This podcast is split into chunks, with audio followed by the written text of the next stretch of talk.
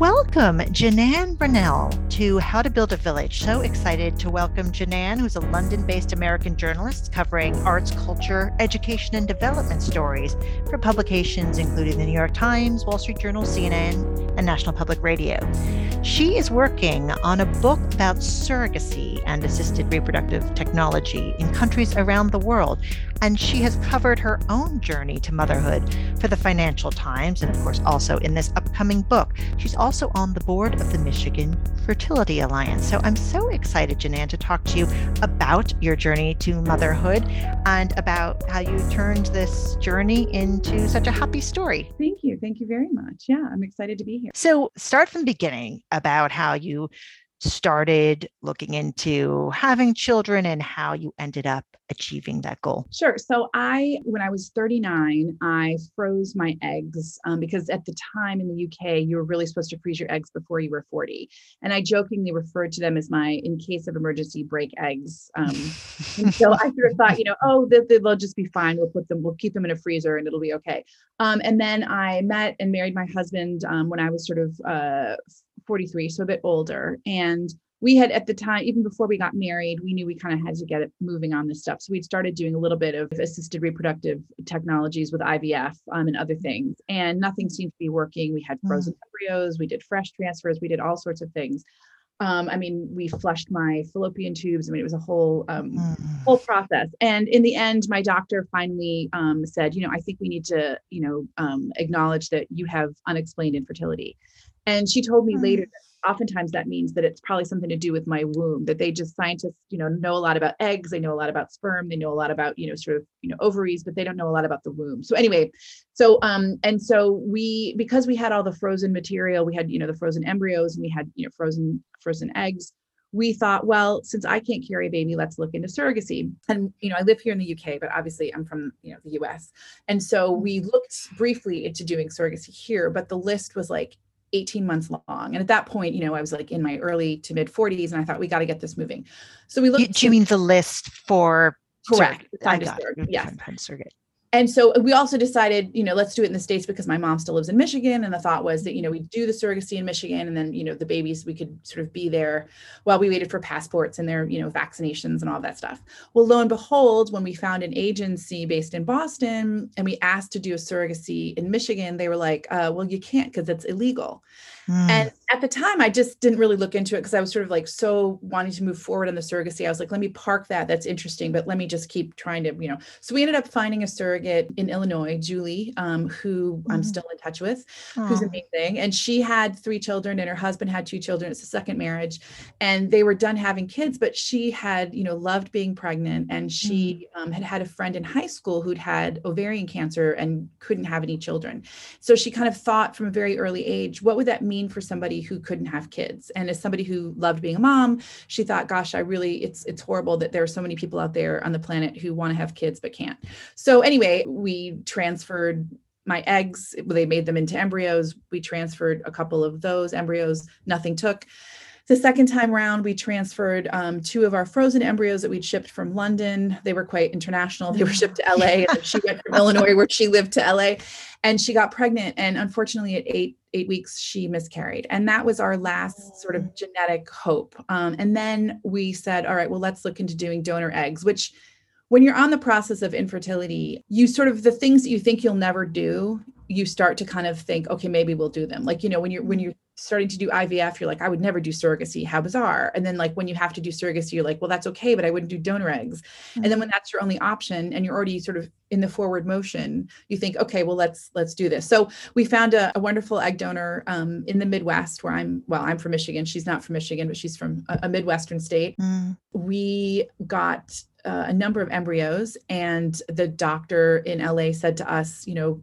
we can plant two what do you want? We can you know we've got a you know really good girl a female embryo really good male and we said let's put in both. And now those have become my almost four year old twins Aww. who are a boy and girl and very cheeky and at nursery right now and probably wreaking havoc as we speak across the nursery so that's kind of the the long the long and short of, of sort of our uh, surrogacy journey in terms of of what we went through. because what a roller coaster all uh, all those all those stages because it's great to look back now because it led yeah. you to where you are but just every stage of it must have been so heartbreaking the ones that didn't go to plan it is heartbreaking. I think when you look back, I mean, for me working on this book, so I, when COVID started, my book agent, Marianne Gunn O'Connor, who's based in, in Ireland, she's a wonderful, wonderful lady. She said, Would you like to write a book about your surrogacy? And I sort of said, Yeah, you know, I'd, I'd be interested to do it. And at that point, it had been long enough having gone through the process, and my kids at that point were, you know, two and a half. It felt like I was far enough away from like a lot of that pain to feel like I could write about it. But it was a very cathartic experience for me to write the book because there were things that I thought that I had kind of worked through that when I was writing it, I realized I actually hadn't really worked through. Like, for example, about two years ago our egg donor we had an open donation mm. and uh, anybody out there who's thinking about you know using donor donor material i beg you to do open donation which is where you know the person that's donating anyway we mm. spoke on the phone whatever anyway she had reached back out to our clinic and said you know i understand that you know twins were born and i'd like to see a picture and know a little bit more about them and at the time my initial you know mama bear reaction was like no way why would i do mm. that what does she want from you know this is doesn't mm-hmm. feel right but working on the book and talking to people who were egg donors and talking to people who were born through egg donation and you know just sort of like why it's you know sort of really important for your kids to know about their sort of genetic background i reached back out to our egg donor and i said could we please establish somewhat of a relationship? You know because i'd like my kids down the road if they would like to meet you or know more about you. Um, and she was lovely. She emailed me back and she said yeah of course. So it was just interesting for me that you know again the things that i thought i'd kind of worked through working on this book kind of made me realize that i kind of needed to kind of um, really do more of a, a, deep dive emotionally about sort of having gone through all of this infertility. Um, and it was you know so, so so that in itself um, was really important for me. And have you spoken to the kids or do you plan to about their journey? Very much so. I mean, I've already started, you know, um, my son doesn't really listen, but my mm-hmm. daughter, you know, I talked to her a little bit about, you know, like how I had broken eggs and there was a nice lady who let me have some eggs mm-hmm. and how mm-hmm. like I had a broken belly, but there was another lovely lady who let me, you know, borrow her belly. And so we sort of, eh, you know, they're too young to understand it. But, you know, one of the things that I was told over and over again working on my book was how important it is that you tell your children as early as you can about their history and about their background, because, you know, it's something that if they grow up with it, being completely normalized, then they're just not going to think anything of it. Um, and one of the things that really made me feel quite good, you know, in working on this book is I came across a, a, an academic at Cambridge named Susan Golombok, and she is the only person in the world actually who's done a longitudinal study looking at um, the long-term a long-term study on on children who were born from surrogacy. And so she's hmm. she just finished or she's in the process of finishing up her 20 year interview. So the kids that she started talking to are now 20 years old and really the underlying message that i got from her was you know the kids are all right you know at the end of the day kids born from surrogacy a lot of them, most of them just kind of go like, oh yeah, it's this kind of like different way that I was born, but like I'm much more interesting than just how I was born. Or some kids were like, isn't this a quirky, you know, intriguing story of how I came to being? So it made me feel good to realize that this one study, at least, and the only one that exists at this point in the world, is that um, kids born through surrogacy, you know, are okay, especially um, if you tell them from the beginning, you know, this is how you came to be, and they're like, yeah, cool, whatever. Which I really was it, that kind of you know that's my last chapter of my book is talking about that and i just it was a nice way to kind of wrap the book up to be like you know to take a, a line from the who but you know the kids are all right. And then and what else have you learned in in writing your book? It must be so interesting as a journalist when one of the sources is you. You know is your own experience you're like a character in the book. I mean what else has have you learned well it was really, it. it was so fascinating i mean there's so many things that i learned i mean first of all how different i mean this probably sounds dumb but how different laws are from country to country and how the us for example i didn't understand why michigan as i mentioned earlier where it's mm-hmm. illegal i didn't quite get why it was illegal there and not in other places well i was told that surrogacy law is considered um, both family law and contractual law and those both fall under state state laws versus federal. So each state can create their own laws. And i found out that you know michigan is very important global history in surrogacy because the first commercial surrogacy contract in the world, as far as we know, was done in 1976 in Dearborn, Michigan wow. by a lawyer called Noel Keane. And then Noel Keane saw that this was something that a lot of people wanted. And so he started doing contracts with people all, all over the US and in Europe. And he, unfortunately, he, he was the one that created the contract for Baby M, which was the famous case mm. in the 1980s where the um, the surrogate the traditional surrogate, so the surrogate also happened to be the egg donor, um, she had the child and then ran off to Florida, and the biological father sued her. Anyway, so mm. uh, while this was happening, sort of, I'm sorry, I'm, I'll bore you with all this Michigan stuff. While this was happening, there was a South African doctor based in Cleveland who was called by a, pay, a radiologist in New York who said, Listen, my wife had a hysterectomy. She can't have kids, but we froze our embryos. I know that this has been done in mice before, but do you think we could take our embryo and implant it into a woman, a surrogate, who could give birth to our child? And the doctor, Wulf Utian, was like, Well, I've never done it before. And, you know, people, have, we, this has never been done in humans before, but we can try it. Anyway, long story short, they did it. The surrogate was based in Michigan. So the first gestational carrier. So that's somebody who, which is 95% of surrogacies these days are gestational carriers, who's not biologically related to the child. That first child was born in Michigan um, in 1985. Wow. So, anyway, long story short, so you have these sort of two really important things that have happened in Michigan. And then in 1988, the state wanted to stop this lawyer, Noel Keane, from doing these contracts. And so, what they did is they created a law called the Surrogate Parenting Act which made surrogacy, um, contractual surrogacy in Michigan, not only a felony, but also there was a hefty fine behind it. And they were the first state to do that. And now we're the last state in the US where surrogacy is still considered a crime. So um, that was very interesting for me. And that explained why we couldn't do surrogacy in Michigan when we initially looked. And so now I'm on the board of a, as you mentioned earlier, this organization, Michigan Fertility Alliance, where we're working to try and get that law changed. Um, so that was kind of for me probably personally the most interesting but I learned so much about sort of surrogacy in so many different countries and talked to, you know, I think in the end I spoke to like 90 experts across the globe about surrogacy. So I was, you know, I could tell you wow. about surrogacy in Mexico and Ukraine and India. And, you know, I just, I'm, you know, for a while when I was writing the book, all I seemed to do was think about surrogacy. Even in the middle of the night, I'd wake up and be like, oh, I need to write this down, as you do when you're working on stories and you're sort of, you know, very caught up in it. Because I mean, you have such a, a vast repertoire of articles you've written, books you've worked on you know, from looking at the EU to looking at girls' education. You've covered a lot of great topics. I mean, where does this fit in? Is it is this was this the hardest to write? Or kind of the easiest because you knew so much about it already? It was kind of both. And, and what was interesting is there were definitely strands that picked up on things that I like to write about. So, for example, I'm very interested in writing about, you know, as you mentioned, girls' education um, and about sort of development. And for example, I write in the book when I found out that um, Julie, our surrogate, had the miscarriage of our last genetic embryo.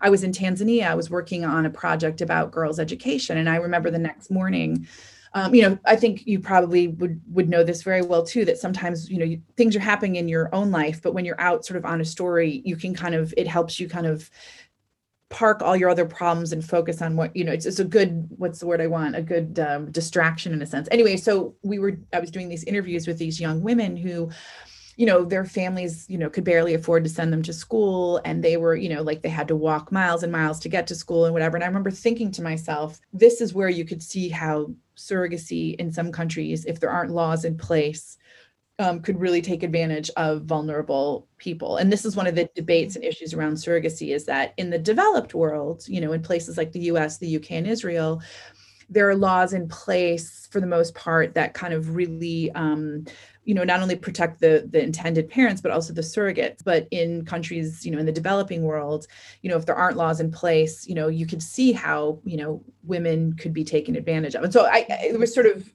lots of strands in the book that i kind of you know worked into sort of the other things that i've written about in the past. So yeah there were definitely connections and and i found looking into sort of surrogacy in the developing world while it was distressing incredibly interesting and important to sort of challenge some of those notions um, about sort of this as a practice in, in some parts of the world. One of the things that's been amazing following your journey to motherhood is just the amazing sense of humor you've kept at least least outwardly throughout. And I remember you were blogging about it and sharing on social media, like when you were at that Taylor Swift concert and you had to give yourself hormone, hormone injections you had to keep it cold with the frozen peas. And like that must have been really tricky, not just logistically, but also emotionally.